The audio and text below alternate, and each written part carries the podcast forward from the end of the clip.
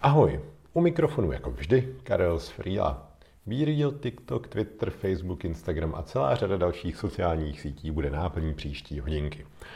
Povídal jsem si totiž s Eliškou Vyhnánkovou, která pomáhá firmám na sítích již 11 let a prodala desítky tisíc výtisků knihy Jak na sítě. Ještě než se do toho pustíme, tak malá rekapitulace posledního mega updateu Freela. V něm si nové úkoly poskládáte ve formě mindmapy. No a dále máme vymazanou integraci na Google kalendář, vlastní pole, které vám zásadně rozšíří možnosti využití Freela, také máme integraci na make.com, který vám umožní propojit Freelo s čímkoliv prakticky, eh, bez jediného řádku kódu a spoustu dalších věcí. Mrkněte na náš YouTube, tam je všechno nahrané. Teď už ale nebudu zdržovat. Dámy a pánové, kluci a holky, přeju příjemný podcastový zážitek, šťastnou cestu, hezkou dovolenou, pořádný workout, pohodové venčení, běhání, prokrastinování na sítích, nebo co u podcastu zrovna děláte.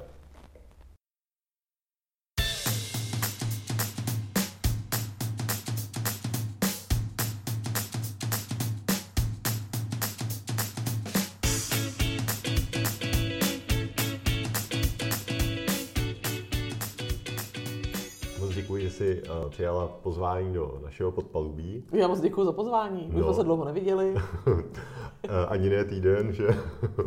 a zároveň uh, ani ne tři týdny a budeme natáčet vánoční speciál. Liško, kdyby tě náhodou někdo neznal, což si nemyslím, protože jsi autorka známé knihy a, a volnonožec, který se zabývá sociálními sítěmi, jak se takhle představuješ třeba, když dojdeš hmm. na nějaký ten networking a Hlavně strašně moc lidí nezná, což je vlastně jako asi dobrá zpráva, že se mi nestává, že musím rozdávat autogramy na ulici. Bych se z toho zbláznila, eh, takže jsem za to opravdu velmi ráda, to nebylo řečeno sarkasticky, ale eh, jmenuji se Eliška Vyhnánková a věnuji se sociálním sítím. Eh, ta moje LinkedInová zkratka je, že učím firmy používat sociální sítě. Možná by se mohla roztáhnout na učím firmy a lidi používat sociální sítě. A sociální sítě mě prostě od začátku bavily a nějak se z toho stala práce, takže opravdu ta mise moje je nedělat sítě firmám, nedělat sítě lidem. E, občas udělám někomu reklamní kampaně, protože tam se chci trošku držet povědomí toho, jako co novýho v tom systému je a ten reklamní systém Facebook, Instagram je komplexnější, i třeba teď si hraju s LinkedInem a s Twitterem, ale jinak klientům sociální sítě nespravuju, ale vlastně se spíš soustředím na to vzdělávání. Mm-hmm. Ve stylu takové ty slavné hlášky, že nebudu donášet rybu, ale naučím mi rybařit, tak, eh, tak učím rybařit a vlastně mě to hrozně baví. Takže dostávám do ruky začátečníky, mírně pokročilý, pokročilý, občas si sednu s nějakýma specialistama a vnesu do toho nějaký svěží vzduch, ale vlastně mě baví poodhalovat lidem to, co se se sociálníma sítěma dá dělat a jak to funguje. Takže školím, kniha, podcast, jak na sítě, Social Media Akademie, to je projekt, který jsem si myslel někdy před sedmi lety, že udělám semestrální záležitost vzdělávací. No a vlastně cokoliv, co mi přijde pod prsty a týká se to sociálních sítí a natchne to, tak když mám čas, tak do toho jdu. Uh, jo, a já rovnou doporučím související teda, je to na podcastu na volné noze, uh, ze série od Učo Kičoli, že to bylo předpokládám pro nějaký vysokoškoláky. Jo, tak to jo, bylo jo, zajímavý. to bylo, to bylo pro Brno, pro brněnský vysokoškoláky. Robert Vlach tam vlastně rozjel, rozjel právě freelancingový to není kurz, a to je součást toho jejich vzdělávání. Mm-hmm. Už jsem dlouho nebyla na výšce, takže nepamatuju, jak se to jmenuje. semestr se to říká. Je to, je, je, je to semestr. No a oni tam jsem takhle zve ty volnonožce, takže teď nevím, jestli jednou nebo dvakrát jsem tam už byla povídat o tom, jak vlastně nejen o sociálních sítích a o strategii, ale vlastně i o tom, jak já jako freelancer funguju. Mm-hmm. takže koho by to zajímalo, určitě doporučuji, sám jsem poslouchal. Eliško, jaká je tvoje nejoblíbenější sociální síť a proč? Eh, mám to říct to oficiální nebo to neoficiální? Neoficiální. ne, řeknu obě. Eh, takhle, když se ráno probudím, tak jako první otvírám Twitter. A Twitter ovlivňuje vlastně v průběhu dne a je to vlastně celých deset let, co existuju na Twitteru, tak prostě Twitter je pro mě ta priorita číslo jedna, protože z něj se vlastně dozná, do, jako dozvídám všechny informace, které existují a, a přesně, když někdo řekne, hele, kde získáváš info o sociálních sítích, tak no na Twitteru. A fakt jako je to pro mě ten hlavní zdroj, takže jako je nejoblíbenější, ale neoficiálně teď uh, víc času trávím na TikToku. Ale jak to? no, on je takový nakažlivý a za, jako mm, prokrastinační záležitost dokonalá a uh, prostě se tak stalo, že prostě člověk začne ten TikTok otvírat, oni ty algoritmy fungují hezky, takže tam dostáváš ten obsah, který uh, tě baví a líbí se ti. Takže jako v rámci té prokrastinace se občas stane, že si řeknu, no, tak mám půl hodinky, tak si sedu do přesílka, mrknu na TikTok a o hodinu později si uvědomím, že už jsem měla vyrazit.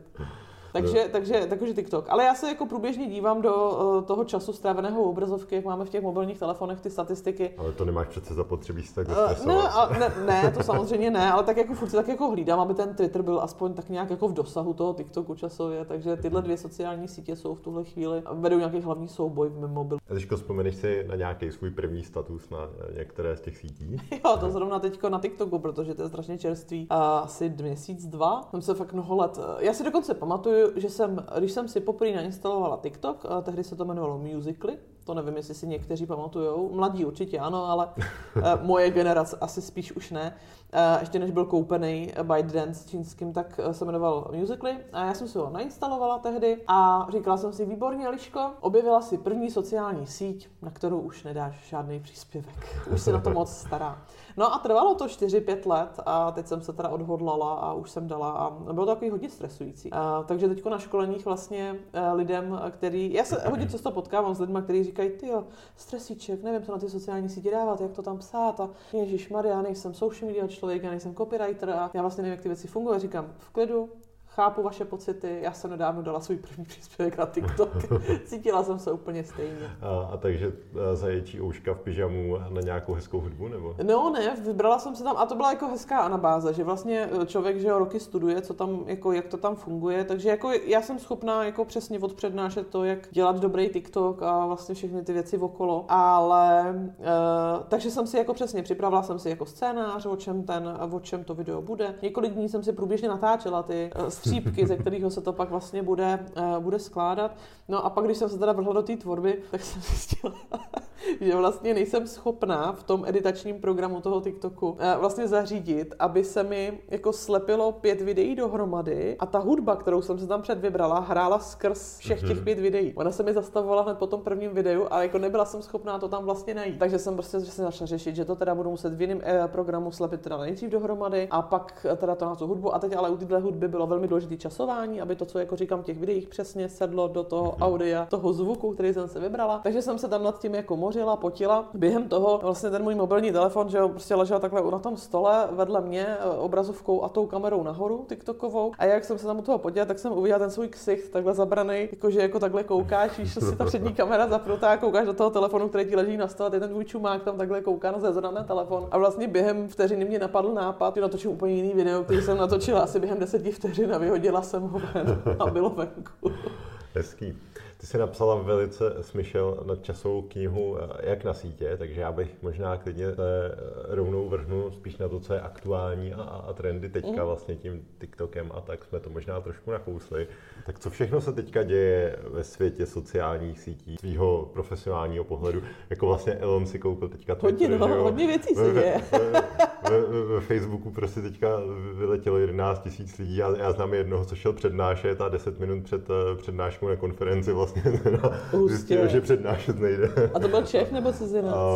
vlastně nevím, ale jako někdo mi to postil jako odkaz, tak jsem to uh, tak, jako, jo, tak jako prolít. A, takže teď se dějou velice, velice hmm. zajímavé věci. A vlastně nejenom tohle, no. No, tak co Tam se jako dá strašně, jako tak eh, samozřejmě aktuálně v svých srdcích máme Elona a Twitter, protože to fakt jako řeším každý den tím, jak ten Twitter proběhne od, od mm-hmm. tak je tam jenom ty... A, a, to by, a to by mě zajímalo, jak ty to třeba vnímáš, teda jako skalní fanoušek Twitteru bych řekl, nebo řekla, že to je vlastně tvoje nejoblíbenější. Jako v minulosti je relativně jako tak... fanoušek Elona, jako, ale to, co se teď děje, je peklo. Já z toho vlastně jako nejsem zas tak moudrá, protože eh, já se to snažím jako napasovat na, protože Elona, jak vlastně sleduju ho delší dobu, pamatuju si jako vlastně, jak jsem hltala uh, jeho životopis, který vyšel, myslím, že taky u Malvilu. Jo, ten byl, ten byl skvělý, já se, jako no, jsem si ho chtěl a... poslechnout dvakrát, i když to bylo asi 46 hodin. Nebo... A vlastně tu jeho práci a tu jeho šílenost eh, jsem vždycky vlastně hrozně obdivovala. Obdivovala jsem to, že vlastně to, jak jako on funguje a jak si vlastně nebere servítky a to, jak je vlastně šílený a jak jako ho nic nezastavuje, tak vlastně ho vede k tomu, že prostě existují Tesly a že existuje SpaceX a hmm. to je vlastně strašně obdivuhodný. A pak tenhle člověk přijde a začne jako, a oni, ale už v minulosti měla šílený výroky, že jo, prostě jeho anabáze, že prostě na Twitteru něco zahlásí, ono to ovlivní cenu akcí a on to schytá a pokuty, nebo že uh, tam s kryptoměnama. Uh, mimochodem za toho taky obdivuju, protože mě celkem pomohl vydělat na kryptoměně. Takže za, zavčel Patřila jsem mezi ty, co investovali do šiby a ne Dogecoin, šiba dokonce. Jo. A já jsem si ji fakt koupila ještě předtím, než oni vůbec cokoliv napsal a tehdy měla cenu nějakých 0,00 nic jedna a on najednou prostě začal na Twitteru házet, že si zvažuje, že si pořídí Shiba Inu a mě to vyletělo asi o 50 tisíc procent nebo něco takového. Takže vlastně jako, já jsem to pak zase utratila na NFTčka, no, na NFTčka, takže Eh, ale jako musím mu poděkovat za to, že jsem díky němu měla na to, za to, na to utracet za NFTčka, který samozřejmě teď jsou taky úplně v čudu. Ale prostě jako vlastně mě to bavilo. Ale vlastně ono tě to baví, když to spozoruješ z dálky. A pak najednou tě začne šlapat do toho tvýho rybníčku, ale došlape ti to tvoje políčko a uh, vlastně teď už mi to vůbec nepřipadá vtipný, protože já když vidím, jak jako přemýšlí a, nebo takhle, já nevím, jak přemýšlí, ale to, co vlastně vyhrnuje ven a jak vlastně on nejdřív vlastně vyhodí půlku Twitteru, pak zjistí prostě ty lidi, že aha, tak tyhle lidi jsme asi neměli vyhazovat, tak je začalo se zpátky nabírat do toho vlastně verification badge, že si zaplatíš 8 dolarů za to, že tam teda máš fajfku. Zrovna dneska jsem sledovala, jak prostě existuje Apple účet, který je oficiální a má modrou fajfku a vedle toho Apple účet fakeový, který má taky fajfku, protože jeho tvůrce se rozhodl, že asi zaplatí 8 dolarů a vlastně pro čtenáře, který ten Twitter roluje, ty to nepoznáš. Ty to poznáš podle počtu sledujících, ale nepoznáš to podle tý, toho modrého. No jasně. Jo, takže... A ono, eh, co jsem teda tak si přečet právě ve vlákně někoho, kdo si to koupil, tak žádná verifikace neprobíhá. No neprobíhá žádná verifikace. Ty si vlastně jako platíš 8 dolarů za to, že budeš mít fajfku. a to je, jasně, teď se tam řeší... Kdo z vás to má, přátelé?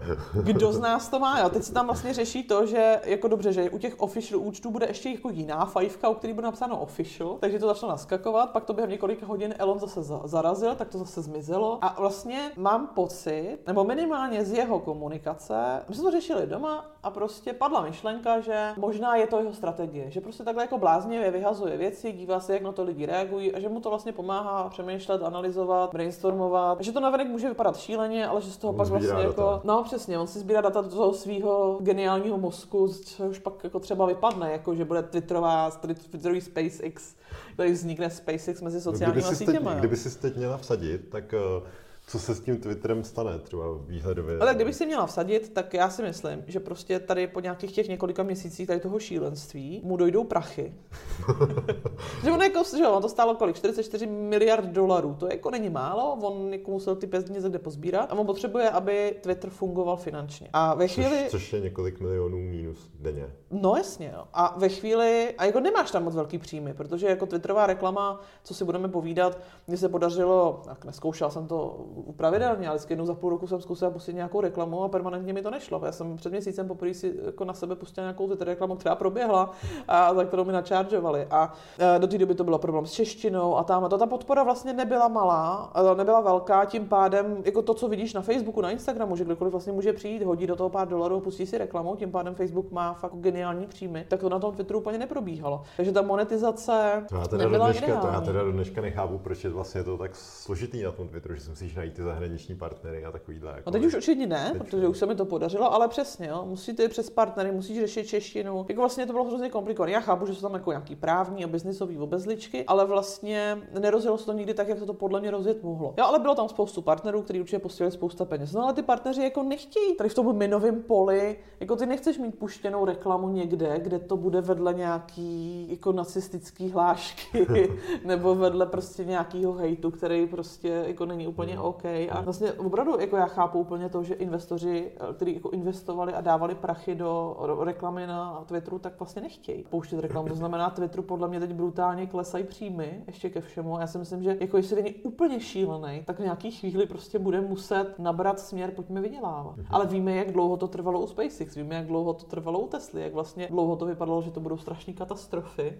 Ale on šel dál a šel dál a šel dál a tavil to. A já vlastně jako nevím, jak dlouho může ten Twitter ohejbat, eh, než se zlomí. A jaký ti přijde? Mně přijde ten Twitter totiž jako mnohem víc nenávistný, politický a takový, oproti tomu, co jsem měl třeba před lety, že fakt jsem to otevřel a teď tam haldy typů na nějaký oborové věci a takový mi přišel hodně vzdělávací, mm. nebo takový jsem si ho asi trošku udělal, ale teď už to mám takový jako bez šance, teď je to tam furt tadyhle mm. válka, demonstrace, tohle. Já si, já si myslím, Možná mě to zajímá a vlastně mi to přizpůsobují, ale já bych šel radši na ten Twitter, kde... Ale, no ne, já ho mám celou dobu chronologický, já si ho furt přepínám do toho chronologického feedu, to znamená, že pořád by měl mi dávat to, co jsem si objednala, ale ono se to fakt mění. Ale já si nemyslím, že to je jenom Twitterem. Já jako chápu a dokážu si představit, že ty big data ukazují, že se s nástupem Elona jako změnily ty věci. Zaznamenala jsem, že se třeba zvýšení slova, um, nehezký uh, název pro afroameričana, uh, začíná to na N.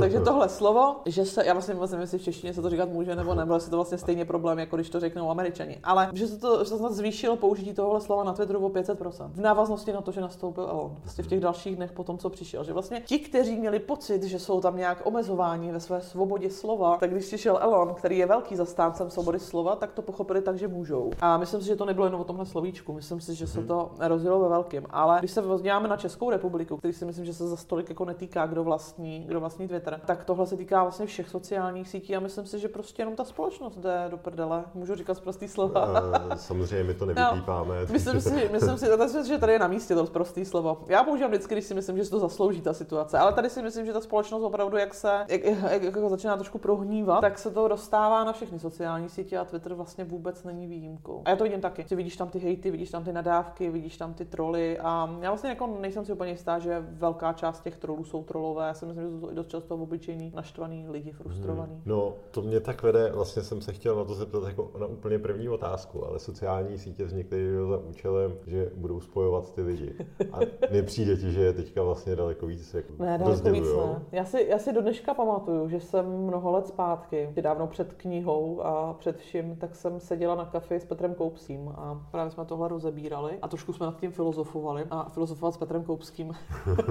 jako, to, to nevyhraju nikdy, že jo, samozřejmě, protože on je velmi vzdělaný a velmi moudrý člověk, nicméně nadhazoval tam vlastně tuhle obavu a fakt se bavíme, ty 6-7 let zpátky, jako není to nic čerstvého, ale já jsem strašný optimista a dost naivní optimista a já jako vidím, co všechno špatného se děje v současné době na sociálních sítích, ale znovu opakuju, není to jenom na sociálních sítích a nejsem úplně zastáncem teorie, že za všechno můžou sociální sítě, to klidně můžeme rozebrat ještě, ale zase na druhou stranu vidím, kolik dobrých věcí může vzniknout díky sociálním sítím. A já to říkám, kdykoliv se k tomu dostaneme v tomhle tématu, takže možná někteří, co budou poslouchat eh, tenhle podcast, tak už to ode mě slyšeli. Ale mně se vlastně na sociálních sítích líbí to, že ať seš odkudkoliv na této planetě, ať si vyrůstal v jakýchkoliv podmínkách, ať máš jako jakýkoliv příjmy, ať žiješ v jakýkoliv rodině, tak díky tomu, že pokud máš možnost přístupu na internet a máš v ruce nějaký mobilní telefon, tak vlastně skrze sociální sítě můžeš promluvit k světu. A to nikdy dřív vlastně mediálně nebylo možné.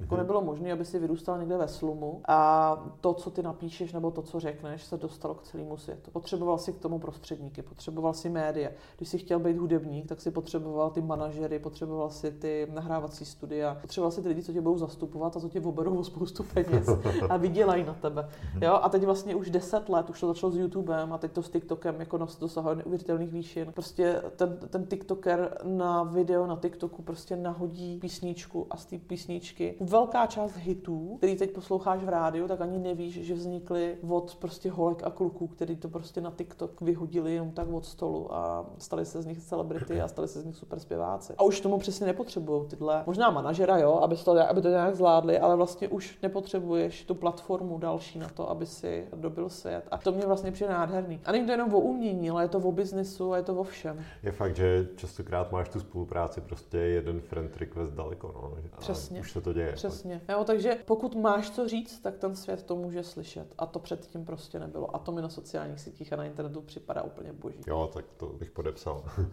Ale ještě bych se teda vrátil, trošku jsme z toho utekli, ta svoboda toho slova, tak mm. kde to jako začíná a končí? A no ne, tak protože, že jo, Já vím, no. ani nemusím chodit jako daleko z nějakého okruhu svých známých nebo tak, ať když jako se šíří nějaký dezinformace, tak ve mně se jako vaří krev, jo. Já vím, no. A teď jako, kde jako by končí ta svoboda slova a zároveň jako to, že, že lžeš, jako obě, celá. Jako... Dobrá filozofická otázka. Já si myslím, že eh, jako svoboda slova končí tam, kde ohrožuješ životy ostatních, kde pomáháš k ohrožování životů ostatních a kde vlastně podporuješ nepohodlí nebo nějakou životní nepohodu někoho dalšího. Mhm. A tam mi přijde, že vlastně končí svoboda slova. A jako zjednodušeně podle mě končí tam, kde začíná právo. Jo? A jenom si myslím, že si to všichni neuvědomují. Jsem ráda, že už vlastně se začínají uplatňovat tyhle věci, že fakt jako někdo, když projevuje nenávist na sociálních sítích, už se s tím policie jako začíná nějakým způsobem zabývat. Je hezký, že potom ti ostatní je napadají a říkají, jsme tak za socialismu. Ale hele, mně se to vlastně taky tím, že vlastně patřím do té LGBTQ komunity, tak mě se to vlastně jako osobně dotýká. A možná se mi to dřív nedotýkalo tolik, jako v poslední době, protože tím, jak se vlastně teď řeší zase manželství pro všechny, tak to samozřejmě dává spoustě lidem možnost přidělat si politické body na tom eh, to nepodporovat a rejpat do toho a pak čteš prostě články Ondřeje Nefa, eh, který ho si měl za poloboha, protože patříš do sci-fi komunity a přečteš si, že jsi vlastně člověk v podružné kategorie, který vůbec nemá právo na cokoliv, protože ještě před 20 lety by tě za to zavřeli, že vůbec existuješ. Ale vlastně se mnou to vždycky rezonovalo, a když se nás to netýkalo. Týkalo se to prostě, když sleduju si přesně Černochy, Black Lives Matter. A teď prostě jak začnou lidi hrdě hlásit All Lives Matters. a i vidíš, že vůbec jako nepochopili ty věci. Takže mně přijde, že lidi nechápou, že svoboda slova a podpora nenávisti nejsou ty samé věci. A já nevím, jak to jako mhm. úplně specifikovat, jo. jo, ale my máme svobodu slova, my máme obrovskou svobodu slova. Prostě žijeme v demokratické zemi. Můžeme cokoliv, můžeme kamkoliv, můžeme prostě říkat cokoliv, ale nesmíme přitom nesnášet někoho dalšího a podporovat to, aby někdo další nebyl stejným rovnoměrným člověkem jako my. Mhm, fajn odpověď. Dovedeš si představit, že seš v nějaký sociální síti, když tak v jaký, a řešíš tam třeba klidně právě takový nějaký... Jako tady... věci, já jsem ne, ne, ne, takový, ale tak třeba právě i ten vzdělávací obsah klidně, jako jo, jak jsi říkal na začátku, že hmm. ty sítě mají že, různý jako materiály, hmm. lepší či horší, nevím, hmm. tak lákalo by tě něco takového? Hele, asi ne. Jako dřív samozřejmě, když jsem začínala, tak to pracovala ve Facebooku nebo někde něco takového, tak by mě bavilo, ale dvě věci, proč bych to asi nechtěla. Za prvý mě jako freelancerovi strašně dobře, hmm. takže je tam osobnostní nastavení. Já jsem si uvědomila, že já neumím pracovat moc v týmu, že jakmile jsem v týmu, tak jsem průměrná. Já potřebuji být sama a podobovat si to sama. A jakmile kopu za sebe a pro sebe, tak dokážu jako mnohem víc než jako týmový hráč, což už jsem se o sebe naučila a prostě jsem s tím naprosto OK. A tak mě rovnou napadá, jak šlo to psaní smyš. Těžce. Neměla to se mnou snadný. Ne, ale my jsme to spolu obě neměli snadný. Myslím si, že jsme se u toho, my jsme si, myslím, že jsme u toho obě hodně naučili. Ale jako jsme kamarádky dál, pracujeme spolu dál, takže dobře to dopadlo, ale bylo to těžké. Bylo to těžké ta spolupráce, protože každá jsme úplně jinak nastavená. Ona taková organizovaná a flink.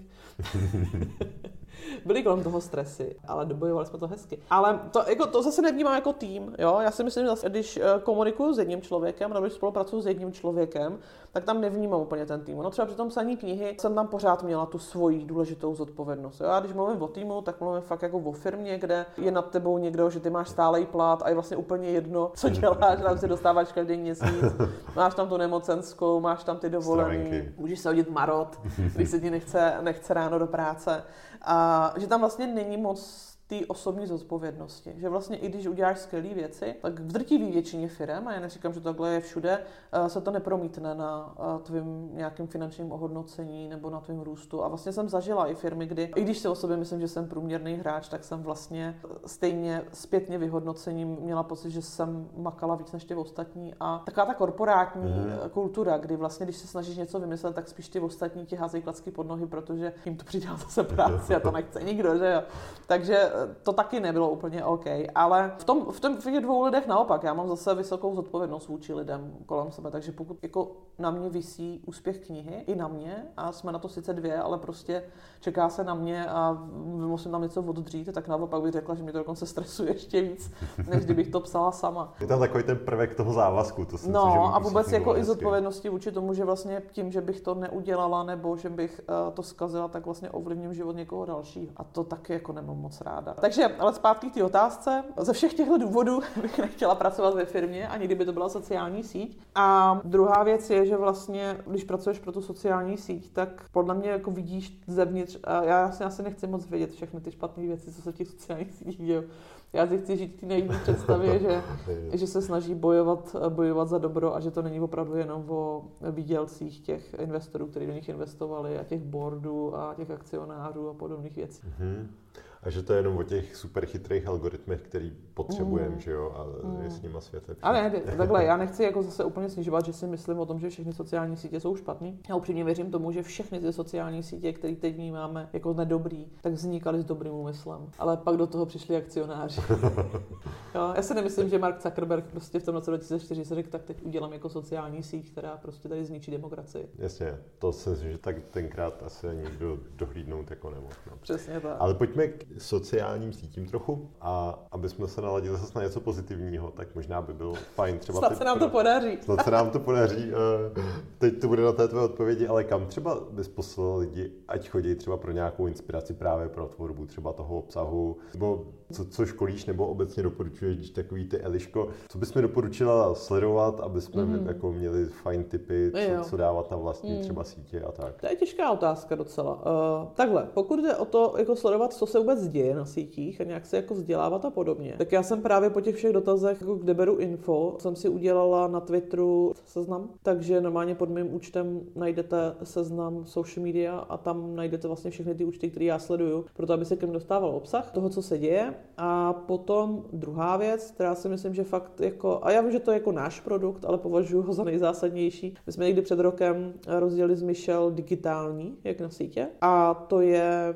je kurz online, to znamená, ty lidi můžou začít v průběhu roku de facto úplně kdykoliv a máme tam přetočený videa. A máme tam přesně takové ty věci, jako že obsah pro sociální sítě, jak na kreativitu, jednotlivý sociální sítě rozebraný, budování osobní značky. A je tam hrozně moc, asi 6,5 hodiny přetočených videí a do toho s nima pravidelně vlastně děláme webináře tematický, do toho tam mají materiály, pracovní listy a všechny ty věci. Takže upřímně si myslím, že minimálně v České republice neexistuje nic jako komplexnějšího, mm-hmm. kde by se mohli dozvědět, jak ty sociální sítě dobře dělat, včetně toho obsahu jako takového. Mm-hmm. A máme to, my to máme postavený tak, že to vlastně formou členství na rok, to znamená, ty si to vlastně zaplatíš jakoby na rok a během toho roku si tam můžeš nakoukávat, vracet se k tomu, chodit na všechny ty webináře, my je opakujeme pravidelným rytmu, aby se na všechny dostalo. Takže vlastně tam můžeš strávit buď 6 hodin tím, že si koukneš na ty videa, anebo jsem to teď nedávno počítala, zmišel asi 36 hodin, pokud absolvuješ všechno to, co tam vlastně máme během toho roku pro ty lidi připravený. No. Mhm. A to točíte pořád nový díl těch webinárů? My to vlastně, ref, my jsme teď refreshovali přes léto, že my jsme vlastně natáčeli loni na podzim a vyšlo to, celý ten kurz jsme vyhodili ven asi někde začátkem prosince.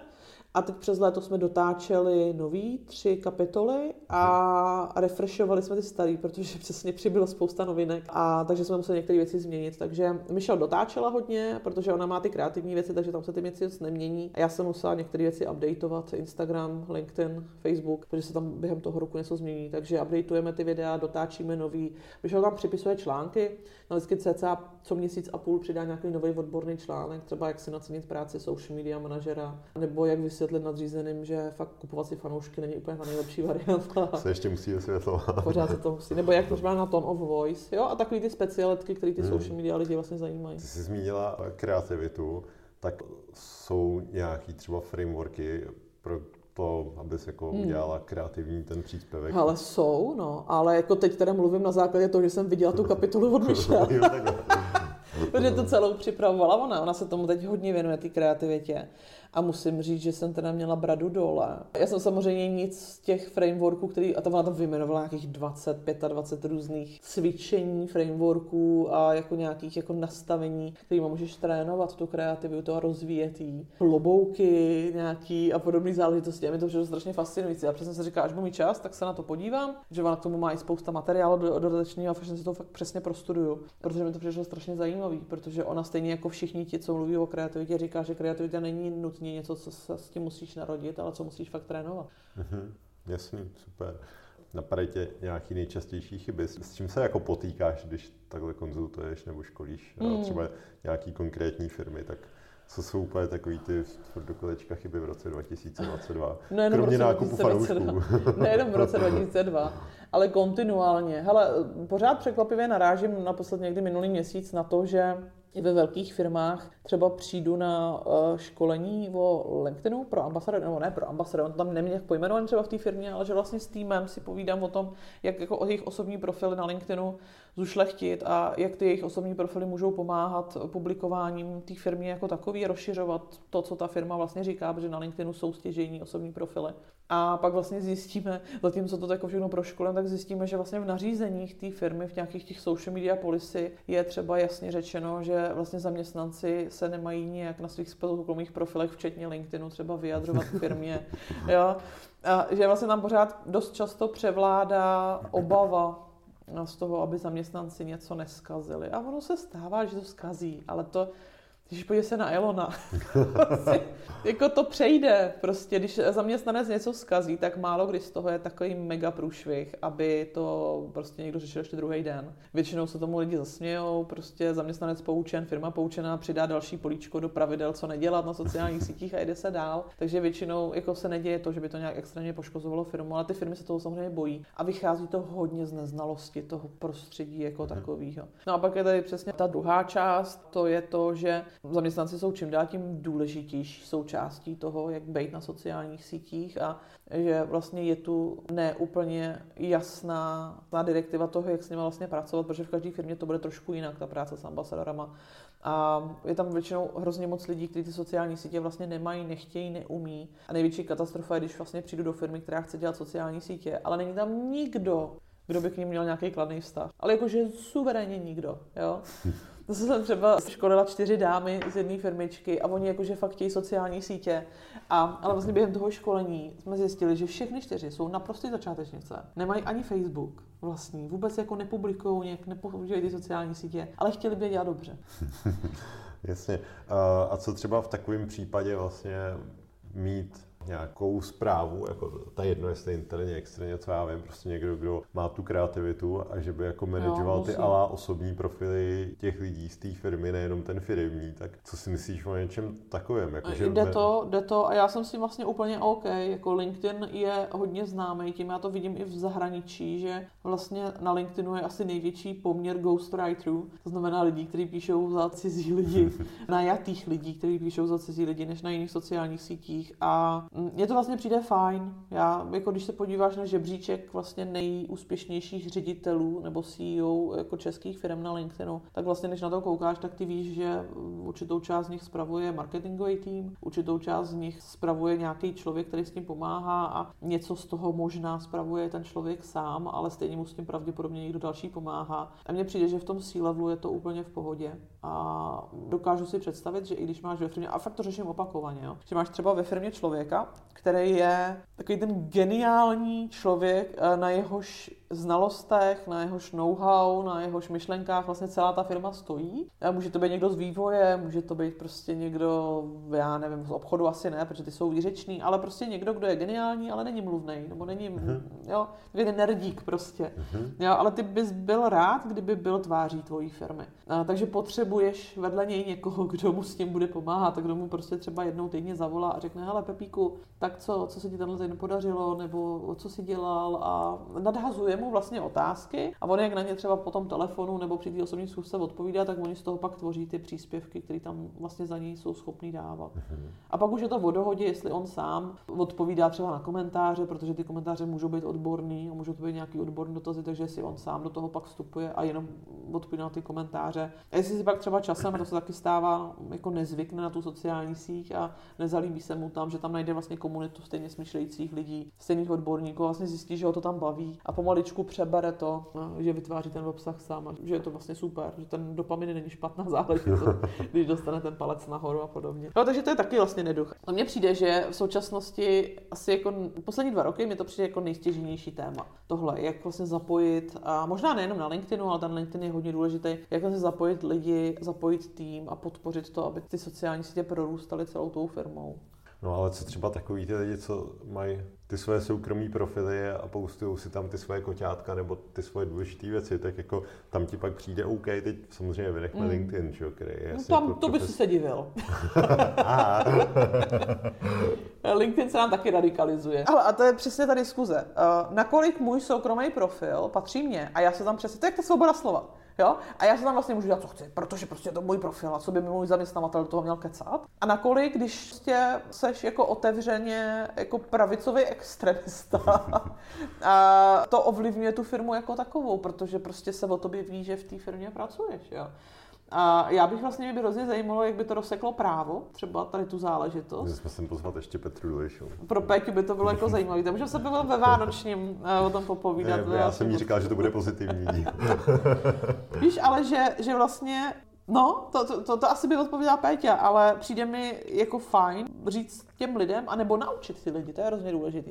To je naučit selskému rozumu selský rozum prostě není moc měřitelný. Já nevím, jestli někdo učí selský rozum, ale myslím si, že vím, že Petr Ludvík se snaží o kritické myšlení, ale nevím, jak se mu to daří uh, to ty lidi naučit, ale vysvětlit lidem, oni si tomu neuvědomou, jak fungují sociální sítě, jak funguje princip šíření v obsahu, jak funguje to, že když něco napíšu, a i třeba, a to jsem jako zažila i ve svém okolí, ve svých přátelích, že oni třeba na Facebooku, byť svým přátelům, vyhejtují svého zaměstnavatele. A teď jako pominuju fakt, proč tam sakra pracují.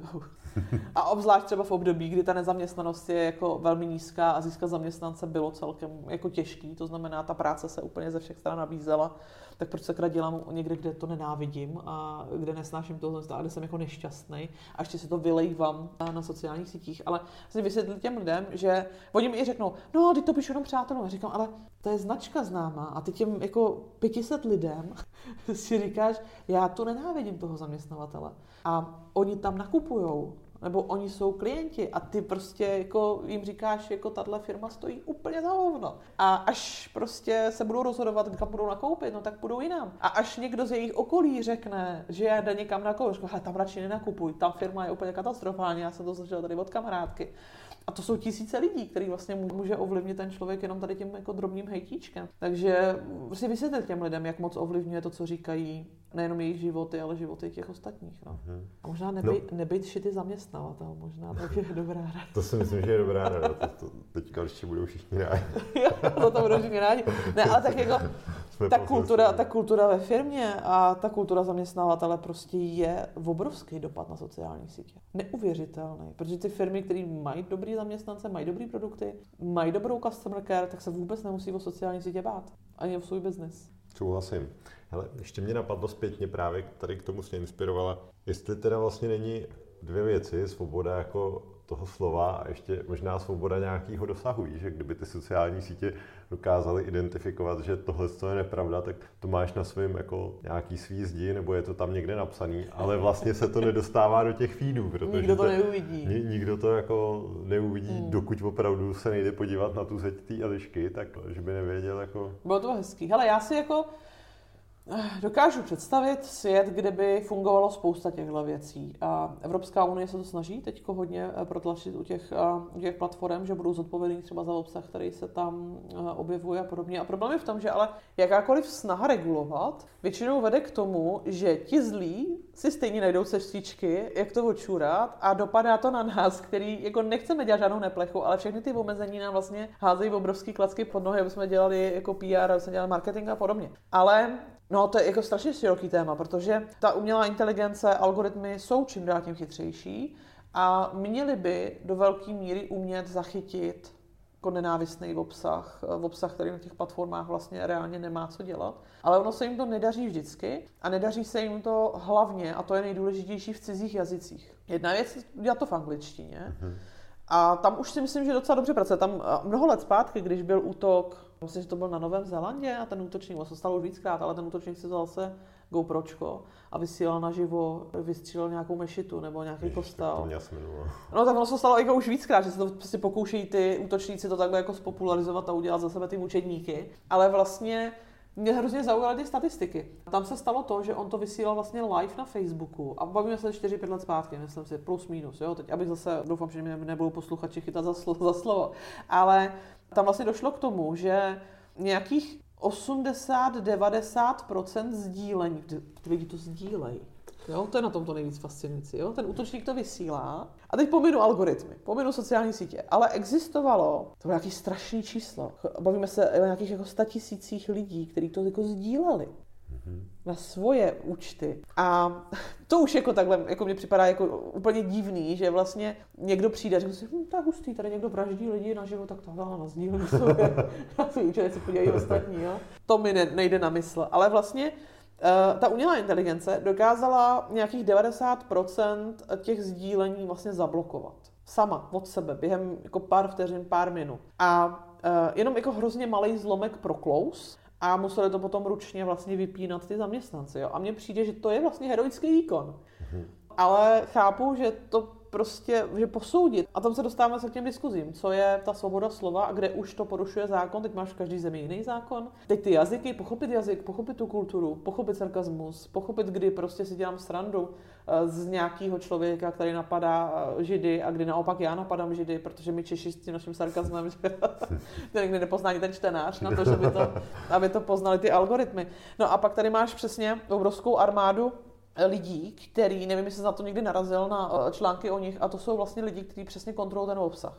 Jestli je nebo není závadný. A to jsou lidi, kteří jsou z dodavatelských firm, partnerských, většinou berou minimální mzdy a 8 hodin denně koukají na násilí, na dětský porno, na věci, které je totálně... Já se nedokážu představit, že by na to koukala pět minut a u nich je to pracovní náplň. Takže většinou jako končí u psychiatrů, páchají sebevraždy a vlastně, ale jak přesně zařídit to, aby si fakt zařídit, že na té sociální síti nebude.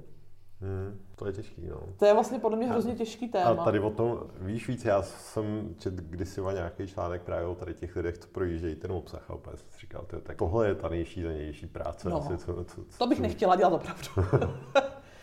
Hele, já vím, že se mi jako párkrát za život stalo, že se ke mně dostal nějaký post, který vlastně byl třeba i na Twitteru. Nějaká válečná záležitost, malý dítě, prostě něco. A normálně se to šíří. Není to nic jako nenávistného, není to nic násilného, ale ty z toho cítíš to utrpení. A vlastně mě to pak zůstalo mnoho dní v hlavě. A vlastně jsem z toho, jo, úplně jsem musela vědomě to vytlačovat z té hlavy, protože kdykoliv tam skočilo, to, hmm. to hrozně zabolelo. Jo. A ty si říkáš, že a tyhle lidi na to musí koukat celý den. No, když jsme u těch dětí, tak to mě napadá další věc, taková vlastně aktuální jaký máš názor třeba na sdílení takových těch malých dětí, který o tom ani si nemůžou mm. rozhodnout, ale mm. prostě každý den, nkrát nebo každý týden rodiče zazdílejí a vlastně tím zařizují to, že až to dítě, až mu bude vlastně 20, tak uh, ta sociální síť bude mít toho človíčka úplně dokonale zmapovaného, uh, co to je, kdo to je, tak co si, co si myslíš třeba tady o tom tématu? Měl, měly by tam být spíš ty čtverečky, cute little face a, a, a tak? Nebo je to vlastně jedno, je to už prostě otázka dnešní doby a stejně jako my jsme všichni vyrostli bez mobilů hmm. do, nevím, do 15, tak oni prostě hod vyrostou hmm. s, s nějakým digitálním footprintem a bude to úplně normální a takových lidí, kteří by to neměli, bude pár malých procent vlastně. No já, já jsem jako v tomhle, možná jsem trošku smířlivější a zase podle mě jako můžeme si povedat nějaký ty etické hranici, ale jako já, se, já třeba, jako, když dceru dávám na sociální sítě, tak rozhodně nedělám čtverečky, otazníčky a cute smileys, prostě tam dávám tak, jak je. Ale vlastně snažím se, aby to nebyl obsah, a to je pro mě možná důležitější, snažím se, aby to nebyl obsah, který, za který se ona bude stydět až ji bude 13, 14, 15. Mm-hmm. Uh, v obsah, kvůli kterým ji nebudou spolužáci šikanovat. Uh, víš, jako, protože aby ten její prostě účet uh, nebo ten můj účet, uh, aby vlastně mm, jako nebylo něco, co, co jí bude vadit. A ona má Instagramový účet založený od narození, už jsem tam pár let nic nedala. Uh, jak to bývá s těma rodičema, že čtyři roky to fotíš jak divoký a pak zapomeneš a pak je období, kdy to dítě nemá skoro žádný fotky, protože uh, přestaneš fotit. Ale fotek máme spousta, ale přestal jsem dát na Instagram, ale Prostě já si dokážu představit, že jí to v těch 13 ten účet dám a řeknu, hele, co tam chceš nechat, tam nech a co si chceš promazat, si promáš. A je to účet, který je zamčený, takže není, není vidět na veřejno. A to je to, jako co dáváme těm sociálním sítím. A to je přesně to, co řešíme i teď jako s TikTokem. Sakramensky, TikTok je čínský. Mm-hmm. Je úplně prokazatelně jasný, že nám ty data jdou směrem do Číny. I evropský data jdou směrem do Číny. Že v tom TikToku pracují lidi, prostě státní zaměstnanci čínský. Že eh, jako to není o hokej, ale my vlastně vnímáme Čínu jako ty špatný. Takže nám, my neřešíme tolik, že Američani dělají to samý, ale vlastně nadí nám, že to dělají Číňani. Jo? A vlastně mají naše data, všichni mají naše data. A vlastně uniknout tomu, aby někdo neměl moje data v roce 2022, mně přijde, že je hrozně těžký. A že možná, ale znovu opakuju, jako já to nechci zlehčovat, já si myslím, že uh, i fakt není hezký, že ty naše děti nemůžou rozhodnout o tom, jestli chtějí nebo nechtějí být online, ale přesně jak ty říkáš, já si myslím, že oni až dorostou, až jim bude 10, 15, tak ten svět bude zase tak někde jinde, že vůbec nikoho nebude zajímat, že prostě, že byli malí, tak měli na nějakém Instagramu fotky. Jasně, no, to už samozřejmě hmm. tou dobou bude končit Be Real a bude nastupovat. že Be Real už ani, Be Real už ani nebude. Takže je to, je to těžké, ale já se vždycky nad tím snažím podívat jakou to optikou té vyšší letové hladiny, že vlastně permanentně se vždycky generace bojí toho, co jako je nový pro ní a pro nás je strašně nový ten svět. Eh, já se třeba hrozně moc bojím uh, i o bezpečnost uh, těch účtů, protože jak ty technologie jdou dopředu, tak jsou samozřejmě strašně zneužitelný a lidi se nestíhají dovzdělávat, jak nebýt zneužit. Mm-hmm. Jo, jak si nenechat vybělit prostě účet, platební kartu, jak nepřijít o svoje účty na sociálních sítích, že existuje nějaký dvoufázový ověřování, Izraelcům se zvládlo před pár lety hacknout nějakou britskou bezpečnostní službu, která měla údaje asi o milionech lidech, včetně jejich eh, oční sítnice a otisku prstů. Protože to byla bezpečnostní agentura, takže prostě oni tam měli tyhle skeny, protože lidi se tím přihlašovali do budov, že jo. A ty Izraelci to nahlásili, protože oni byli schopni v té databázi jich změnit jména, změnit fotky u tady těch otisků. A to je přesně ono, jako heslo si můžeš změnit. Jo. Ale oční sítnici a otisk prstu si prostě nemůžeš změnit, když ti to někdo ukradne. A bude to potom někdo zneužívat. A já si myslím, že přesně, že vlastně na, to, na tu technologii, jak rychle se vyvíjí, tak my vlastně nejsme připraveni.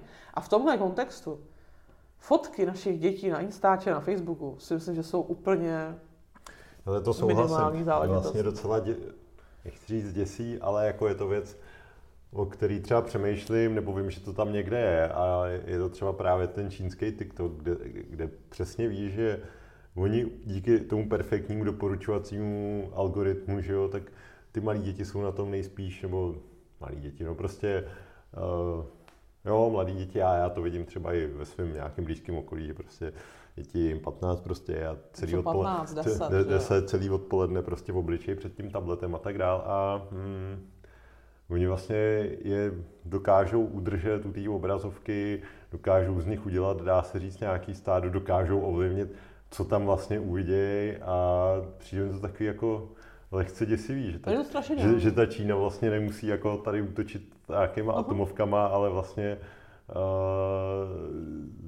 jeden malý útok pošle prostě krát, krát každá no. obrazovka v té zemi. Jo. Ne, ne, ne, to jsem, to jsem jako, nedávno. Když si říkám, jako co z těch dětí jako postupně bude růst, že to budou častokrát takový ty pasivní jenom konzumeři, řekněme, hmm. jo, prostě jsem tam přilepený, a pak pár hmm. jednotek hmm. takových nějakých hvězd, který oni tam teda vystřelili, protože tvoří nějaký ten zajímavý hmm. obsah. No. Tak. Hele, já si z toho teď trošku budu dělat srandu, ale ono je to samozřejmě vážně a já se toho jako úplně děsím. Jo. Ale vem si Rusko a Čínu. Jo? Prostě. A teď jako přesně v posledním roce ještě navíc je krásně vidět, že prostě Rusko, nebo takhle, uh, já teď budu jako mluvit z toho pohledu, jaký to vnímám já, ale vlastně je krásně vidět, jak vlastně Rusové No mně to tak přijde, že vlastně zatímco Rusové tady furt jako bu, bu, bu, máme jako jaderný hlavice, máme tady armádu a máme tady zase super stroje a všechny vás tady rozdupeme, když budeme chtít. A nás mnogo. A přesně. Tak mezi tím Číňani v poklidu prostě rozsívají po světě své technologie, uh, rozsívají po světě své sociální sítě, sbírají si data a vlastně, když si představí zloduchy, tak prostě Číňani jsou takový jako ten elegán, který prostě pomaličku, trpělivě čeká. Teď se mu tam rozdupe to Rusko, já tady doufám, že Rusko se celý rozcupuje, tak Čína, Číňani tam přijdou, vezmou si podle mě jako kousíček, když budou chtít. A vlastně Číňani jsou plně připraveni na to, co bude a plně připraveni na to vládnout tenhle svět a být další jako tou velkou velmocí, která prostě tomu světu bude vládnout. A dělají to vlastně strašně geniálně.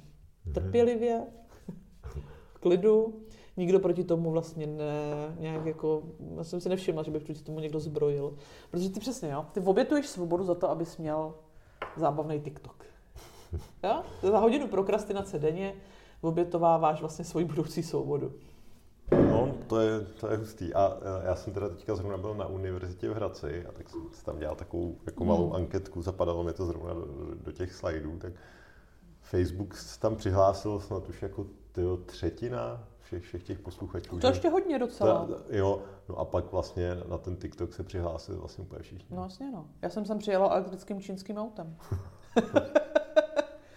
ono je teda jako původně britský, ale Číňani to koupili, že? A teď jako kolika automobilových značkách jsou Číňani no, zainvestovaný. už taky. No. Už a teď si představ, že se prostě Číňani jednoho dne rozhodnou, že ovládnou naše auta na dálku, že ovládnou naše chytré domácnosti, že prostě ovládnou naše čipy, co máme v počítačích, že prostě jako vezmou ty data, co mají z těch TikToků, ostatních sociálních sítí a prostě použijou je proti nám.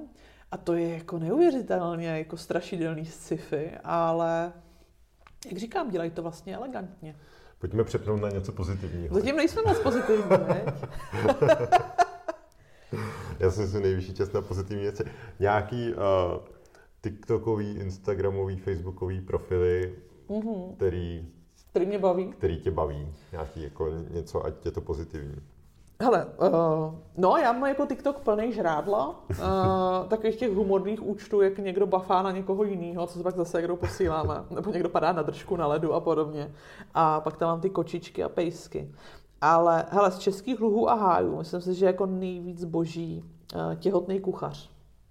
Já si myslím, že možná bude i na YouTube nebo na Instagramu, ale já jsem ho chytla na TikToku a má tam už nějakých 300 tisíc sledujících nebo něco takového. A je to český účet, český mluvící účet fenomenální záležitost. To za mě uh, fakt jako bomba. Česká televize má skvělý TikTok. Uh, a že můj účet hasne. ne, já tam, to je právě ono, že u TikToku to je taky jako skvělý téma, že TikTokový algoritmy. To už nebo... ani nesleduješ, ne? To je už je zbytečný. Právě, že vlastně ten TikTok funguje úplně jinak, že ty uh, vlastně tobě se zobrazí ta For You page, ta pro tebe stránka, já nevím, jestli si TikTok už někdy viděl. Viděl, ale... Ale to by vlastně jako nevyskakuje obsah od sledovaných účtů, ale vyskakuje ti obsah od algoritmů. Takže ty sice můžeš někoho sledovat a můžeš si nahoře přepnout na sledované a podívat se na stream těch účtů, který sleduješ, ale vlastně to vůbec úplně nedůležitý. Takže na tebe konstantně jde v obsah a jsou lidi, kteří se tam opakují, protože algoritmy vidí, že se ti ten účet líbí a ten tvůrce je ti sympatické, že jako vždycky to video dokoukáš, takže fakt je to čistě o algoritmech, než o tom, co sleduješ. Takže vlastně, já bych se musela teď otevřít TikTok a podívat se, co tam sleduju za účet. Říkat, jo, tenhle je boží, a tenhle je srandovní a tenhle je hustý. Ale uh, jako je tam hrozně moc skvělých účtů a myslím si, že každý kdo snese, že půjde na čínskou sociální síť, uh, tak by to měl vyzkoušet a, a měl by si to osahat a najde tam spoustu inspirace. Myslím si, že i pro tu firmní komunikaci. Mm-hmm. Instagram a Facebook já se přiznám, že nesleduji úplně tak do hloubky, když řeším s nějakým klientem nějaký jako, jakou komunikaci, tak vždycky dohledáme možná nějaký účty a podobně.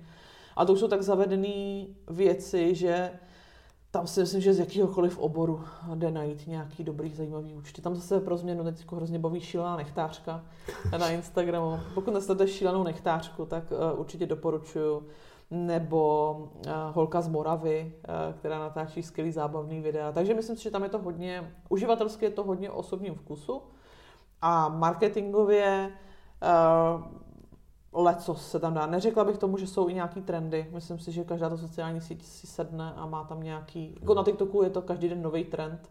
Ale tím trendem je, že jsou tam trendy a že se, to, že se to musí sledovat. Ale asi, asi nevím. Spíš myslím si, že kdybych jako začala vyjmenovat nějaký účty a účty, které mě vyskakují v hlavě, tak jsou to přesně takový ty uživatelský, který baví mě jako Elišku uživatele, než bych je řešila jako firmy. Uh-huh. No a když jsme u těch firm, pojďme ještě na závěr probrat třeba, uh, na co je fajn se v dnešní době třeba zaměřit takhle, řekněme, mm-hmm. dáme příklad, Freelo, uh, tak měli bychom, já jsem teďka někde narazil na nějaké, že na, na LinkedInu se dá dět, tvořit třeba newsletter a tak mm-hmm. jako po, mm-hmm. po různu, mm-hmm. tak co jsou třeba takové jako zajímavé věci zasazeno firmám nebo takže otázka, vlastně který z nich přežijou. takhle, ty dlouhodobí, co vím, že přežije, a myslím si, že byste si to všichni měli začít hýčkat, je audiovizuální obsah. Jo? To znamená nejenom audio, ale opravdu mít co nejvíc videa. Protože ve chvíli, kdy máš video, tak, ho video, tak to video můžeš dát kamkoliv. Když máš video, tak ho dáš na Facebook, na Facebookový stories, na Facebookový Reels, na Instagram, na Instagramový Reels, na Instagramový stories, na TikTok, na YouTube, do YouTube Shorts, na LinkedIn, vlastně všude. Jako neexistuje sociální síť, kam by si nemohl vrhnout video obsah. Navíc video obsah je e, něco, co začíná přerůstat, ten klasický textový obsah. A neříkám, že fotografický. Instagram se furt snaží tu fotografii nějak zachovat, a, aby přežila fotografie. Ale e, mladá generace už se přestává dorozumívat textem. Je to jako fascinující. Já přemýšlím, před pár dny zrovna napadla myšlenka, jestli jako je možný, že za 100, 150, nevím, let, jako jestli zanikne psané písmo. Protože už vlastně nebude vůbec potřeba, protože prostě knihy jsou v audiopodobě, lidi si postupně zvykají, eh, čím dál tím já škrabu, jak blázen. Jak často píšeš tuškou na papír? No. jo? Eh, jasně, furt čteme knihy, furt čteme text, furt vnímáme zpravodajství, ale to je to digitální, že jo. A jako, jak rychle přestaneme umět psát rukama psaný, psaný text, eh, jak rychle se naučíme, že vlastně všechno zadáváme nebo diktujeme vlastně uh, do stroje. A, no, ale, tak, jako... no tak to záleží, kdy se Elonovi se daří s tím Neuralinkem a už na ty věci budeme jenom myslet. Že? Možná budeme fakt už jenom komunikovat. A já se strašně těším, až, až nebudu bude. se muset učit jazyky, protože už teď, že ty překladače a všechno. Teď jsem zrovna si překládala pro jednoho klienta, uh, jsem potřebovala nabídku v angličtině Eh, pro matku, aby to matka schválila firma, a tak to chtěl v angličtině. A já jsem se nejdřív hrozně dlouho stresovala, protože jako já angličtinu ovládám pasivně, jakože konzumuju, ale vlastně nepoužívám ji moc, takže se necítím úplně jistě v angličtině. Takže jsem to furt odkládala. Pak jsem prostě si otevřela DeepL, překladač, prostě tam jsem to naházela, mi to úplně dokonale přeložil, já jsem to nebo kopírovala a poslala jsem mu to, že jo, Google Translate ti to rovnou namluví Uh, takže vlastně můžeš přijet do Japonska, říct to česky, takhle mu to dá před ksich, to mu to řekne japonsky, uh, on ti to řekne japonsky, překladač ti to přeloží. A dokážu si představit, že přesně s tím nástupem těch VR věcí a průmzetostí, že nám do ucha prostě už půjde automaticky ten přeložený jazyk. No teďka jsou jako spousta nástrojů. To se odběhly z otázky. Služeb, kam vlastně ty pošleš kus textu a na, na druhém konci je video, přečte to ještě, přizpůsobí no, se to, aby to bylo tvým hlasem, vybereš si jazyk, v kterém to řekne. Takže jako nejsme od toho daleko. My jsme, jsme kousek od Star Treku, už jenom jenom maličkej, maličkej, maličkej. Já se těším ještě na další věc a já se pak vrátím k té otázce, jo, ale teď mě ještě jako napadlo, že se vlastně těším, až doma budeme mít ty ala mikrovlnky, kam prostě zadám, že chci ten burger. a jak to v tom Star Treku, že prostě dostanu to žrádlo a nebudu muset nic no, řešit. Prosím tě, to už se taky blíží. Teď si zrovna moje sestra kupuje hry za já nevím kolik desítek tisíc a to tam právě jenom nějak namačkáš a ono si to tam postupně to, to rozmixuje, přidá. Tyhle a... forwerky s sama už 30 no, tak, let, tak, no, tak, to, je, no, tak to není žádná novinka. Jako. tak já jsem na to koukal jako ta největší inovace. To je, to je, Ježíš Maria, to, je, to tady bylo vždycky, ale vlastně víš, že tu hmotu, kterou, ze který to bude vznikat, že fakt jako to bude maso, který bude chutnat, vonit jako maso, bude to jo, brokolice, ty, která bude jako brokolice, burger. taková 3D tiskárna na jídlo. Přesně, 3D tiskárna na jídlo. To je to, to v tom Star Treku měli, já jsem jim to vždycky hrozně záviděl, jak jsem na to žrádlo. Ale zpátky k té otázce. To je ještě budoucnost. To si myslím, že v rámci marketingu se tím ty firmy ještě nemusí zabývat. Eh, tady 3D tiskárna na jídlo, ale eh, zpátky audio, video, určitě strašně důležitá záležitost, snažit se co nejvíc přeházet ten obsah na, na video. Takže řekla bys, že je chyba, že teď točíme z podpalubí jenom audio? Možná trošku, jo. A tak to mi řekne tvoje poslechovost, že jestli jo nebo ne. Ale vnímám, jak zásadní je pro můj podcast video. Že vlastně, Kde máš víc poslechů, i když, nebo No výrazně víc mám v audiu, jo, výrazně víc mám v audiu. Jestli jako YouTube čísla jsou tak pětina toho, co hmm. ten podcast dělá, ale uh, ten dopad na klienty, dopad na můj brand, to, že mě ty lidi můžou u toho vidět a vidí moje hosty, mm-hmm. je, a to, že mám vlastně přesně, mám obsah na sítě, kterým to můžu promovat, můžu posílat ukázky na TikTok a podobně, tak vlastně to mi, to, jako to považuji za strašně hodnotnou záležitost. Kdybych měla jenom audio, tak mi všechno tohle vlastně bude chybět. Mm-hmm.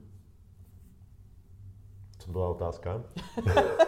Eh, jestli, jestli video podcastu. Ale ještě k těm dalším věcem, eh, k těm dalším věcem, co se týče budoucnosti. Tohle vnímám jako dlouhodobou záležitost.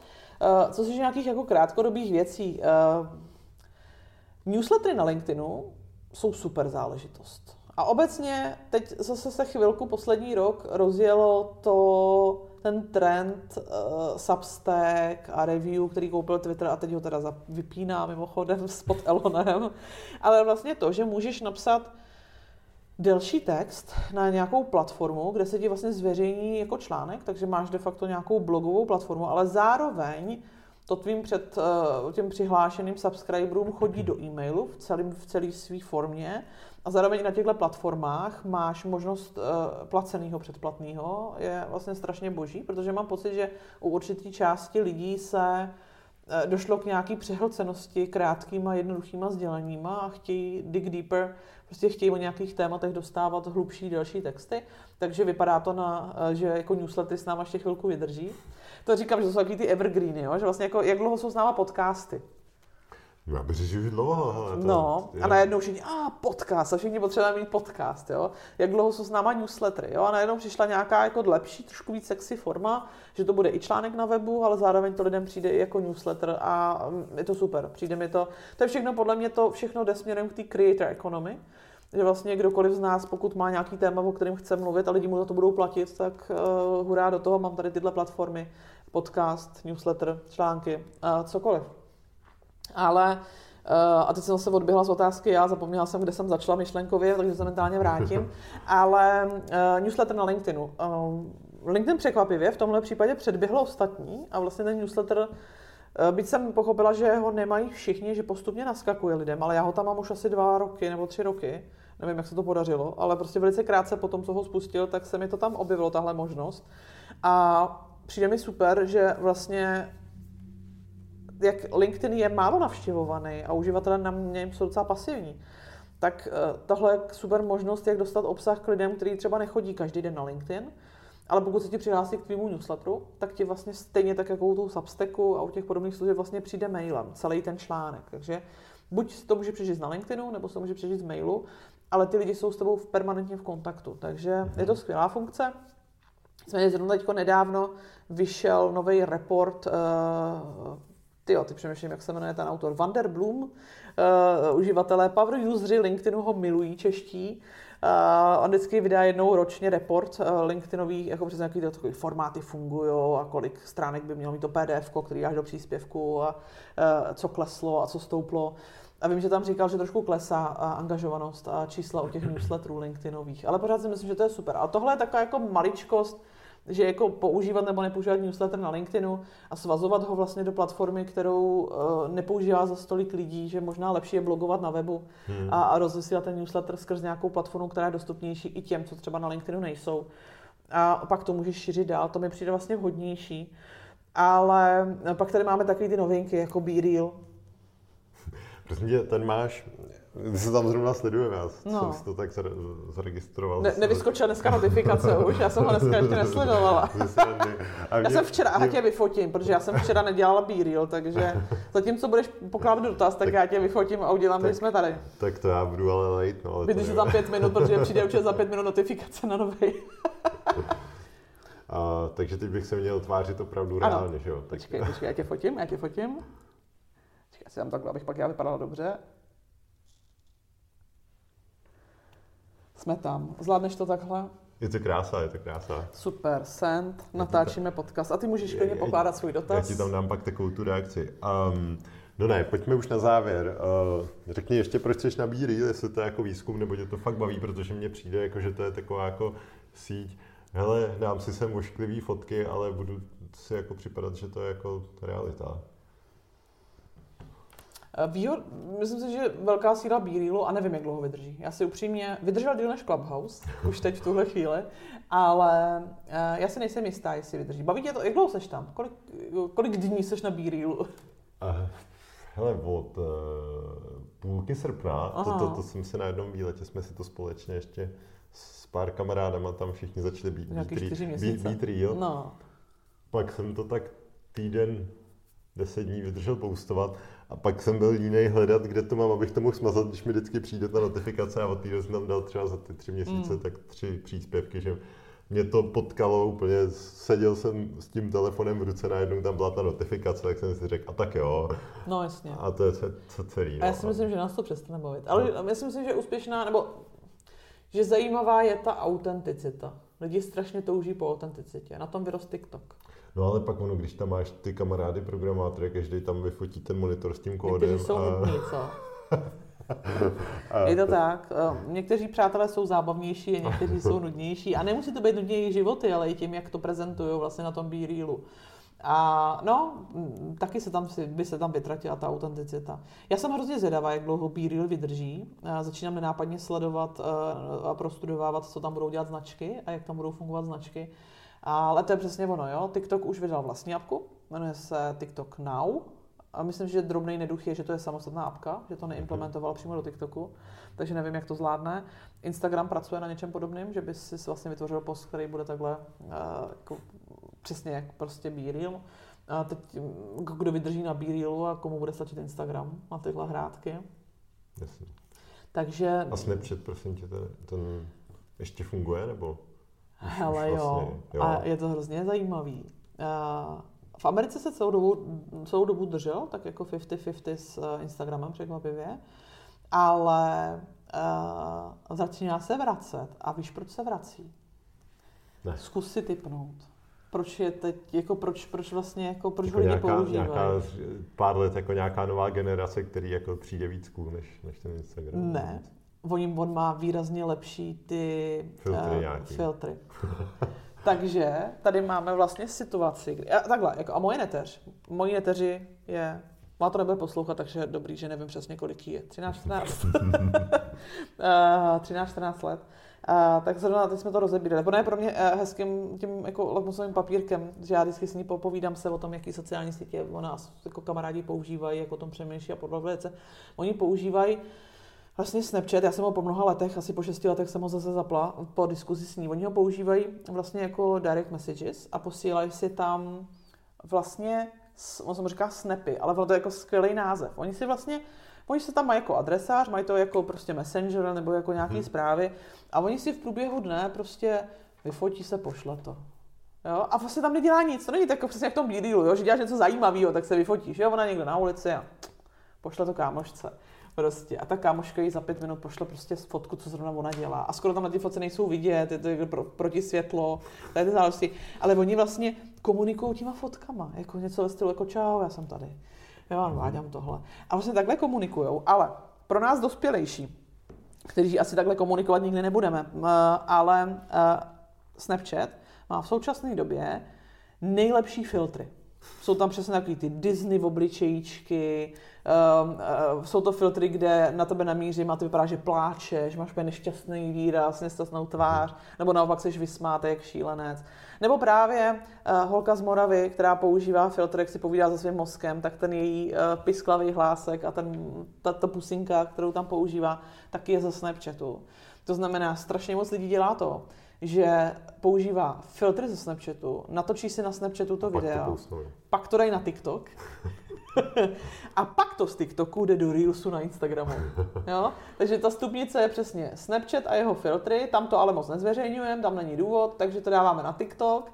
Eh, takže většina zajímavých filtrů, které přijdou na TikTok a stanou se na TikToku trendem v tu danou chvíli, tak zjistí, že je vlastně ze Snapchatu a instaluje si kvůli tomu Snapchat, aby si udělal úplně stejný filtřík, protože je strašně srandovní. Takže se vlastně používá jako generátor videí s, s filtrama, ty se nahrávají na TikTok a na Instagramu se potom objevují ty TikTokové videa. Eh, takže tohle je v současné době žebříček, žebříček no tak těchto děkuji, videí. děkuji za tip, konečně budu vidět, jak na ty cool videa. Pojďme Eliško, ještě na závěr eh, takový rychlý otázky k tobě. Kdybys měla tady 18-letou Elišku, co bys jí, po, co bys jí poradila? Kup si bitcoiny. Co nejdřív to půjde. A, a na 60 to prodej. Na 60 to prodej a e, já bych si dávala víc rád. I ty blbý šiby. Kup si víc šib. Byla by se teďko na statku v Jižních Čechách a nemusela by si nic řešit. Um, Jo, asi bych si dala nějaký takovýhle typy, ale co, pokud je o život jako takový, tak bych fakt nic neměnila. Mm-hmm. Protože cokoliv, co se mi v životě stalo, ať to bolelo nebo nebolelo, tak prostě mě dostalo tam, kde jsem teď. A já se bojím toho efektu motýlých křídel, že kdybych něco změnila, tak se to strašně podělá. Takže já jsem šťastná, spokojená, je mi dobře. A to znamená, cokoliv, co se v minulosti stalo, tak bych Elišce neradila, kromě toho bitcoinu.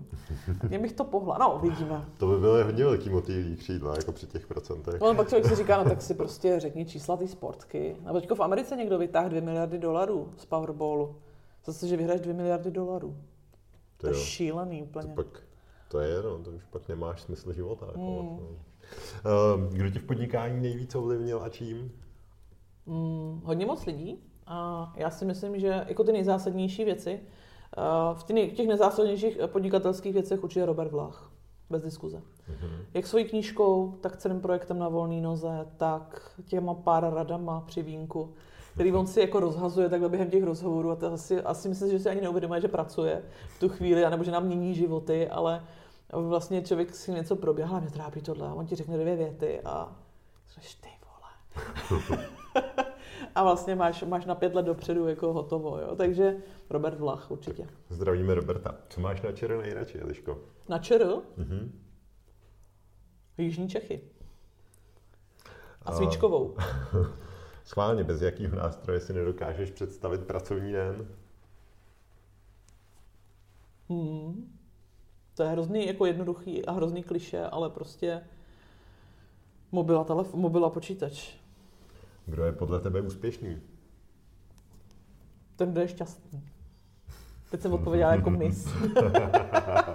Světový mír. Přesně tak. Co bys dala na billboard Elišky Vyhnánkový, kdyby ho tady v České republice třeba měl vidět každý? Tu svoji oblíbenou hlášku. Učím firmy používat sociální sítě. A miluju jídlo. Super, Eliško, moc děkuji, že jsi udělala čas, ať se ti daří. Já moc děkuji, že jsi mě pozval. Díky, že jste to poslechli až sem. Máte fakt výdrž. Jestli se vám podcast líbil, tak mi uděláte velkou radost, když to někde nazdílíte, olejkujete nebo hvězdičkujete. Aby vám neutekly příští díly, tak si dejte odběr ve vaší oblíbené podcastové aplikaci. S podpalubí se loučí Karel z Frýla.